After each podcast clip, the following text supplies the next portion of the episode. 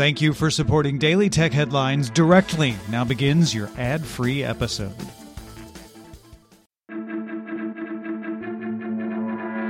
These are the Daily Tech headlines for Thursday, December 3rd, 2020. I'm Rich Stroffolino. Facebook announced it will remove misinformation about COVID 19 vaccines from its platform. Facebook's previous policy was to remove inaccurate COVID-19 content if it could lead to imminent physical harm, with 12 million posts removed under this policy from March through October. Facebook previously banned ads that promoted anti-vaccination conspiracy theories as well. The company will now remove posts debunked by public health experts related to safety, efficacy, ingredients, or side effects of the vaccines.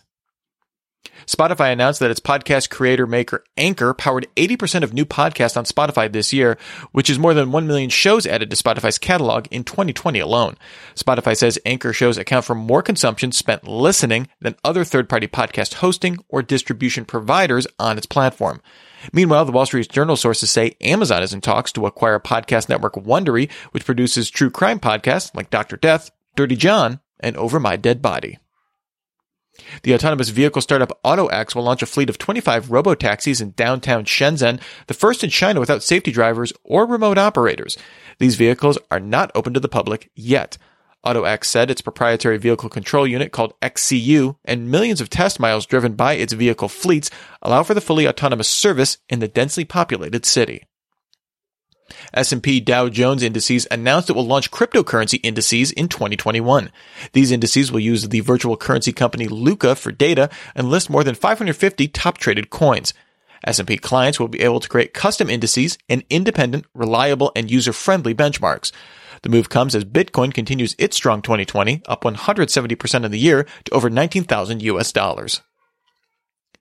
Varjo announced new generation of VR and AR headsets aimed at businesses and large organizations. The PC tethered VR3 and XR3 headsets use two panels for each eye, a 1920 by 1920 display in the center of your vision and a 2880 by 2720 panel for the rest of the screen, both with 90 Hz refresh rates. This produces a clear image straight ahead because of the greater pixel density. The new models also have a 115 degree horizontal field of view, bigger than most consumer grade headsets.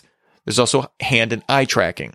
The XR3 adds cameras and LiDAR to enable a pass-through video feed for augmented reality as well. The XR3 weighs 594 grams compared to the VR3's 558. They're both heavier than the Oculus Quest 2, however, which weighs in at 503 grams. The XR3 costs $5,495 with a required one-year $1,495 Varjo software subscription. The VR3, meanwhile, is $3,195 with a $795 required yearly subscription. They're both available now, shipping in early 2021.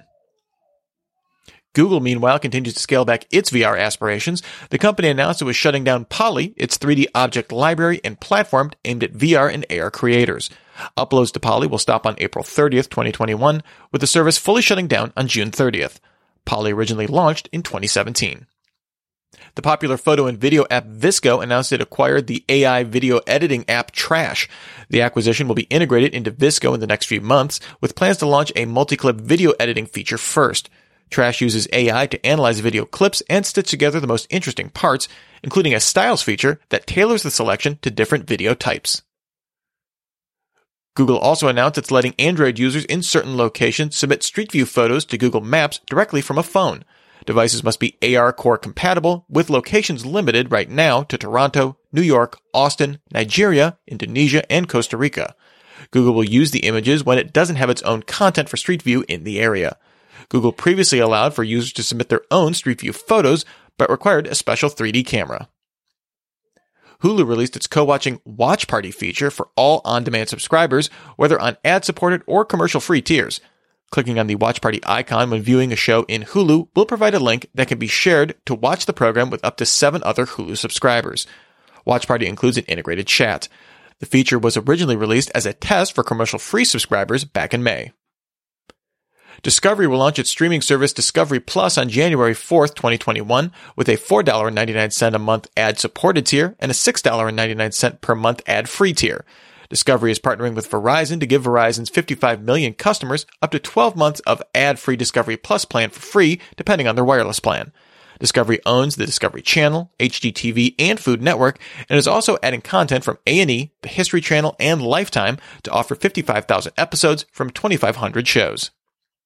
And finally, Apple updated its product comparison pages to show that the iPhones 8, 10, 10R, 10S, SE, and 11 now support 1080p FaceTime calls over Wi-Fi. Previous resolution was limited to 720p on those models. This appears to have been enabled in last month's release of iOS 14.2, but it wasn't listed in the release notes. Remember, for more discussion of the tech news of the day, subscribe to Daily Tech News Show at dailytechnewsshow.com. And remember to rate and review Daily Tech headlines wherever you get your podcasts. Thanks for listening. We'll talk to you next time. And from all of us here at Daily Tech Headlines, remember, have a super sparkly day.